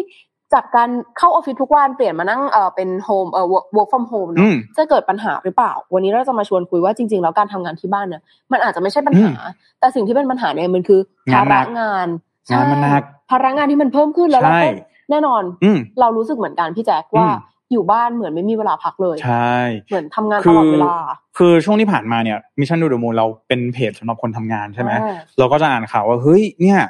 หลายๆคนอ่ะรู้สึกเบิร์นเอาท์เพราะว่าเราไปทำงานที่บ้านหรือเปล่า มันไม่ได้เจอใคร มันไม่ได้ brainstorm ร่วมกับคน มันไม่ได้ จริงๆ เดินทางออกมาแล้วก็จะมีเอ่อเขาเรียกว่าอะไรมีคอนเทนต์เซลล์อิมพ v ูเมนที่บอกว่าอ่านลองตื่นมาชงกาแฟดู ลองจัดโต๊ะจัดสวน อ่ะ อ่ะซึ่ ล ง องหากิจกรรมอย่างอื่นทำดู อ่ะซึ่งต้องบอกมันช่วยนะ อ่ะ ไม่ได้บอกว่ามันไม่ช่วยนะ ค่ะ แต่ว่าเราต้องหาสาเหตุที่ถูกต้องของภาวะเบิร์นเอาท์นั้นให้ได้ก่อน อืม มาแล้วมันใช่เรื่องของการไป work from home หรือเปล่าที่มันเป็นสาเหตุของการเบิร์นเอาท์ซึ่งล่าสุดเนี่ยเขาบอกว่า จริง ๆ แล้วการทำทำงานที่บ้านเนี่ย remote working ต่างๆ เนี่ยมันไม่ใช่สาเหตุหลักที่ทำให้เราเกิดภาวะเบิร์นเอาท์หรือว่ารู้สึกว่ามัน overwhelm รู้สึกว่างานมันหนักเกินไป หรือว่ารู้สึกเหนื่อยอะไรแบบนี้นะ จริง ๆ แล้วเป็นเรื่องของภาวะเอ่อภาระงานที่มันเพิ่มมากขึ้นจากโควิด -19 ก็คืออ ม สองปีที่ผ่านมาเนี่ยก็ต้องบอกว่า คนไปทำงานอย่างพวกเราพนักงานบริษัทต่างๆ ได้รับผลกระทบเยอะมาก เนาะบางบริษัทมีการปรับลดจำนวนพนักงานลงใช่ไหมจากเดิมเนี่ย ทีมหนึ่งอาจจะมีสิบคน พอโควิดมาเนี่ย เหลือเจ็ด เหลือ หก เจ็ดเหลือหกเหลือห้าใช่ไหมกลายเป็นว่าห้าคนที่ยังอยู่เนี่ย ก็จะต้องมาแบกรับภาระงานของห้าคนที่ออกไป เออ เพราะว่าบางทีเนี่ยการลดจำนวนพนักงานเนี่ยไม่ได้ไม่ได้เป็นการลด เพราะว่าเออเขาเรียกว่าอะไรไม่ได้ไม่ไม่ได้ลดเพราะว่างานมันน้อยลงแต่ลดเพราะว่าเรื่องของบัตเจ็ต คอสใช่ อืม คือทางบริษัทหรือว่าทางธุรกิจเนี่ยก็ต้องมีการจำกัดงบประมาณตรงนี้ ใช่ เพราะว่าแน่นอนเราก็ไม่รู้ว่าโควิดมัน อืม อยู่กับเรานานเท่าไหร่ แต่ว่าการลดจำนวนคนไม่ได้แปลว่าภาระงานจะน้อยลง ถูกต้อง อ่ะแต่กลับ ใช่ฮะ มากขึ้นอย่างที่พี่แจ๊คบอกเนาะ งานเนี่ยกลับมากขึ้นด้วยสำหรับคนที่ยังอยู่ไง ค่ะ นะครับแล้วก็มันมีการเปลี่ยนรูปแบบการทำงานด้วย คือต้องบอกว่าการเปลี่ยนมาเป็น work from home เนี่ยมันก็ส่งผลด้วยเช่นเดียวกัน ก็คือทำให้งานเนี่ยมันเพิ่มมากขึ้น แล้วก็เรารู้สึกว่าเราต้องใช้พลังงานมากขึ้นในการที่จะต้องติดต่อหรือว่าทำงานต่างๆ ที่มันมากขึ้นมาอยู่แล้วจากคนที่ออกไปอะไรแบบนี้ใช่ไหม ค่ะ ตลอดสองปีที่ผ่านมาก็มันจึงทำให้มันมีสิ่งที่เรียกว่า great resignation เกิดขึ้นนะครับ great resignation ก็คือว่าพอไปถึงระยะหนึ่งเนี่ย คนพอคนเริ่มงานหนัก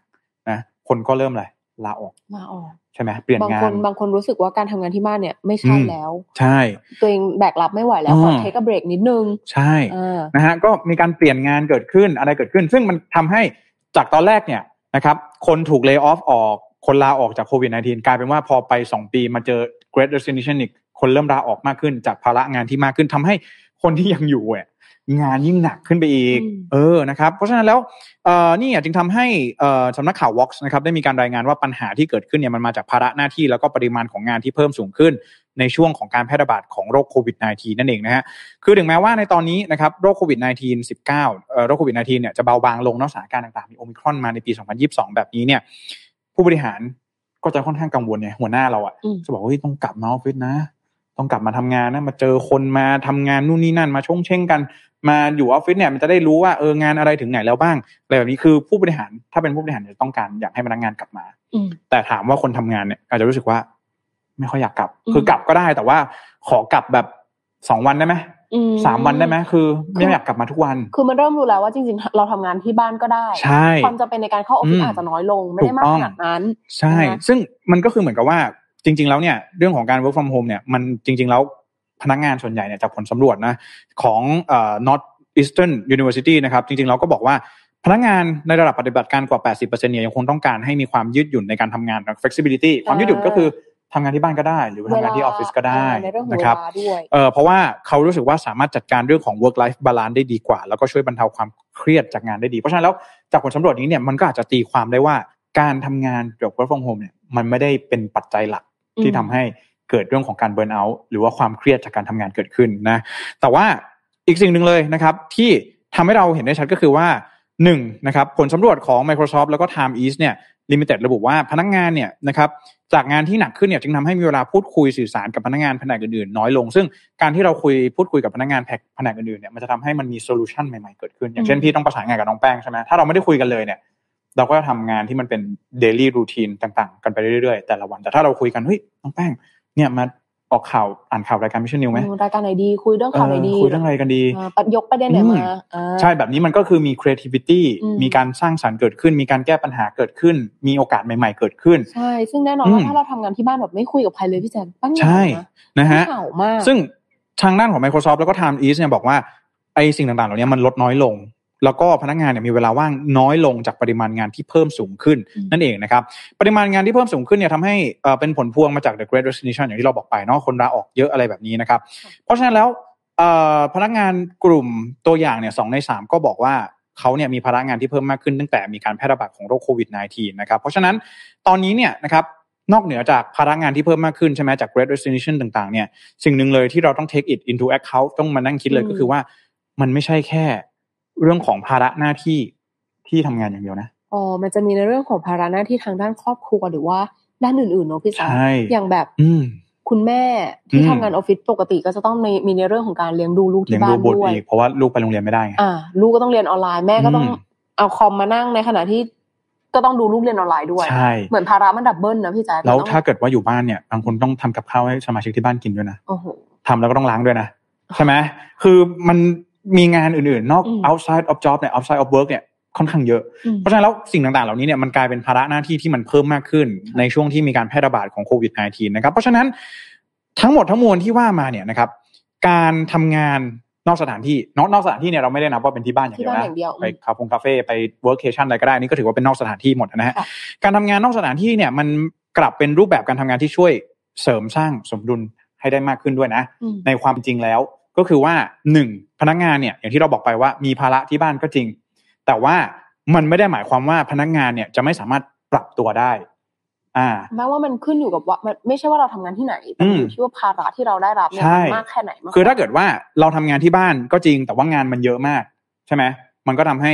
อาจจะรู้สึกไม่ดีได้ อ่า ถึงแม้ว่าจะมีภาระนอกงานแต่ภาระที่มันลดได้จริง ๆ ก็คือภาระเนื้องานที่ท อืม ำแปดชั่วโมงต่อวันเก้าชั่วโมงต่อวัน อืม ถ้ามันลดได้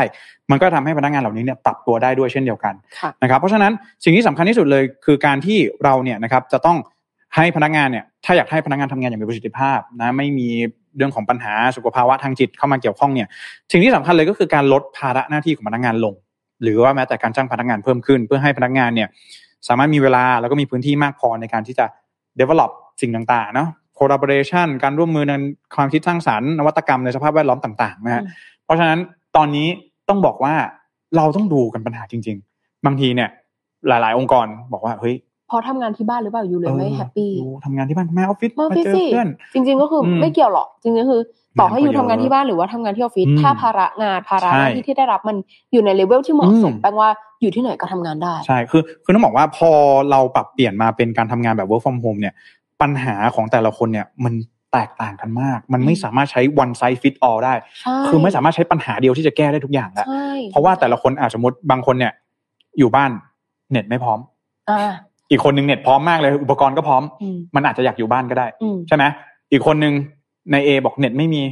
อืมข้างห้องเสียงดังอ้าว อืมมีประเด็นเลย ก็ไม่อยากอยู่ ใช่ บ้านแล้ว บางคนต้องใช้อุปกรณ์ที่ทางบริษัทเตรียมให้ อืม อ่ากลับบ้านแล้วจะทำยังไงต้องยก อ่าต่างๆกลับไปไม่สะดวกไม่มีรถ ใช่ ไม่มีอะไรเดินทางรถสาธารณะนี่ ใช่ แล้วใหญ่เลยพี่แจ๊ค เพราะฉะนั้นไม่ได้แปลว่าพนักงานทุกคนเนี่ยก็เช่นเดียวกัน คือไม่ได้แปลว่าพนักงานทุกคนจะชอบการทำงานแบบรีโมทเวิร์กิ่ง อืม แต่ก็ไม่ได้แปลว่าพนักงานทุกคนจะเกลียด อ่า การทำงานแบบรีโมทเวิร์กิ่งเช่นเดียวกัน ใช่ แต่สิ่งที่คนเกลียดแน่นอนคืองาน งาน ที่หนัก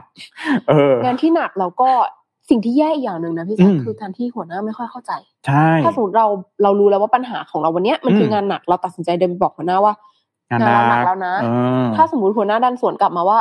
ก็ไม่ขนาดนั้นนี่ อืม คนนี้ยังทำได้เลย อ่า คนนี้ยังทำได้เลย มันไม่ได้เราใช้สแตนดาร์ดของทุกคนมาวัดกับคนอื่นๆ ไม่ได้ ใช่ เราไม่รู้เลยว่าแบบแต่ละคนเนี่ยเขามีภาระที่นอกเหนือจากเรื่องงานเนี่ย อืม บ้านหน่อยแตกต่างกันยังไง ใช่ นะคะ หรือบางทีเนี่ยโซลูชันมันต้องแก้ที่ปัญหานะ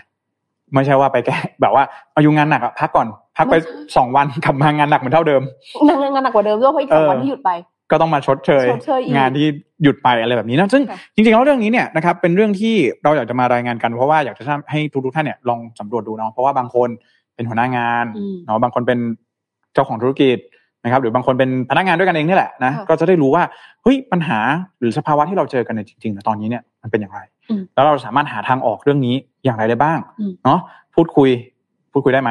เข้าใจกันหรือเปล่า อืม ถ้าไม่เข้าใจกันก็ลองดูนะฮะสเต็ปเรื่องของการแก้ปัญหาอาจจะชี้นำไม่ได้ว่าจะต้องทำอย่างไร เพราะว่าปัญหานี้เนี่ยมันมันปัจเจกมาก มันแล้วแต่คนมาก อยากให้ลองเปิดใจคุยกันตั้งว่า อืม เรื่องนี้ต้องเป็นเรื่องที่ ใช่ คนในองค์กรจะต้องทำความเข้าใจในเนื้องานของแต่ละค ถู น กต้อง อยากแบบถ้าคนที่ฟังอยู่เป็นหัวหน้าก็อาจจะหันกลับไปถามลูกน้องนิดนึง ใช่ใช่ใช่ หรือว่าถ้าคนที่ฟังอยู่เป็นเอ่อลูกน้องมีหัวหน้า อืม เนี่ยถ้าเรารู้สึกว่าตอนนี้ไม่ไหวแล้วอะ อืม ลองเปิดใจบอกเขาตรงๆ เพื่อ ใช่ ที่จะได้ร่วมกันหาร่วมกันหาวิธีการแก้ อืม ปัญหาร่วมกันเนาะจริง ๆ ไม่มีใครโอเคกับงานโหลดหรอกพี่แจ๊ค อืม อืม ปัญหามันมันมันแก้ไม่ง่ายนะ คือเราต้องเข้าใจปัญหาจริงๆ เพ อื ราะ ม อย่างที่พี่บอกไปว่า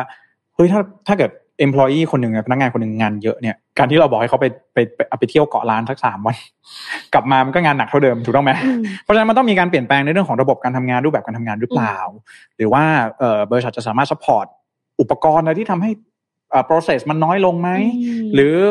จ้างคนมาเพิ่ม อืม มาแบ่งเบาภาระของพนักงานคนนี้ลงไปบ้าง อืม อะไรแบบนี้นะฮะ ก็นี่แหละคือเราต้องเข้าใจปัญหาเราถึงจะสามารถมีโซลูชันที่สามารถแก้ไขมันได้ แล้วก็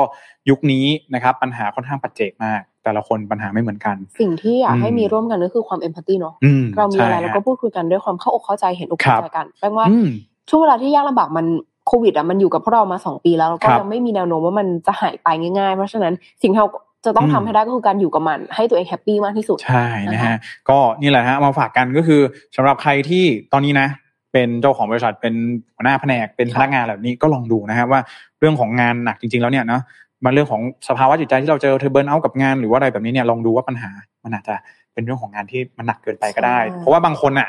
เข้ามาตอนโควิดไงเราก็รู้สึกว่าเอ๊ะหรือปกติงานเขาก็ทำเท่านี้วะแต่ซึ่ง อ๋อ ความเป็นจริงอ่ะมันหนักนะ ใช่อ มันเยอะอะไรแบบนี้เนาะก็เออนะคะลองดูเป็นห่วงทุกๆท่านด้วยยิ่งโดยเฉพาะอย่างยิ่งในช่วงนี้เนาะเรื่องของสภาพเศรษฐกิจต่างๆ มันก็มีความลำบากยากเย็นกันอยู่แล้ว ก็ไม่อยากให้เอาเรื่องงานเนี่ยมาเครียดด้วยเพราะว่าเราออกจากงานไม่ได้มันต้องทำมาหากิน อืม อืมนะฮะก็ประมาณนี้เอามาฝากกันนะครับ ก็สวัสดีขอบคุณทุกท่านมากๆนะครับ ที่เข้ามาร่วมคอมเมนต์กันนะครับ คุณ ASDFGH นะฮะไม่แน่ใจอ่านว่าอะไรนะครับบอกว่า เอาแล้วไงอ่าเอาแล้วทำไงล่ะโรงโรงเรียนพวกเราก็เป็นกันสี่ห้าคนนะฮะอันนี้ไม่แน่ใจเรื่องอ๋อเรื่องเรื่องเบิร์นเอาหรือเปล่า เบิร์นเอาหรือเปล่า อ่าโรงแรมหรือเปล่านะฮะอ่าขอบคุณมากๆเลยนะครับคุณนันทาบอกว่า ผมคนหนึ่งที่โดนเมินจนตอนนี้ย้ายเลยนะฮะอ่าก็เป็นอาจจะเป็นเรื่องของช่วงโควิดนาทีแหละเนาะนะฮะงานที่การงานต่างๆ ก็หนักขึ้นมากเป็นเท่าตัวนะครับอ่ะ เอาใจช่วยทุกคนนะคะ ให้ผ่าน ครับ พ้นกับวิกฤตนี้ไปด้วยกัน อืมนะฮะก็ถ้าหากว่าลองดูอยากว่าติดตามรายการ Mission News ก็ได้เผื่อว่าจะได้รับรู้ข่าวสารปรับตัวได้ทัน ใช่ อะไรแบ ค่ะ บนี้นะฮะก็สัญญาว่าพวกเราสองคนจะนำเอาเนื้อหาดีๆนะครับมาร่วมพูดคุยกันแบบนี้แหละนะครับในทุกๆวันนะก็สัปดาห์หน้าอาจจะเจอน้องแป้งบ่อยขึ้นละหลังจากนี้เนาะ หลังจากนี้ก็อาจจะเจอ อ่า เรื่องบ่อยขึ้นก็ขอบคุณทุกเอ่อแรงเชียร์แรงกำลังใจที่มาในคอมเมนต์แล้วก็กดไลค์กดแชร์ต่างๆนะคะ ได้ครับก็วันนี้นะครับน่าจะประมาณนี้น้องแป้ง ประมาณนี้ค่ะพี่แจ๊ค อืม เรียกได้ว่าครบแหละมากันทั้งการเมืองสังคมเศรษฐกิจมากันครบเลย ครับ นะคะ ก็อยากจะให้ทุกท่านนะครับมีสุดสุดสัปดาห์ที่พักผ่อนเนาะแล้วก็รีชาร์จตัวเองนะครับในช่วงกลางเดือนแบบนี้แล้วก็วาเลนไทน์นี้ไปไหน สาธารณสุขเขาบอกตรวจเอทีเคด้วยนะ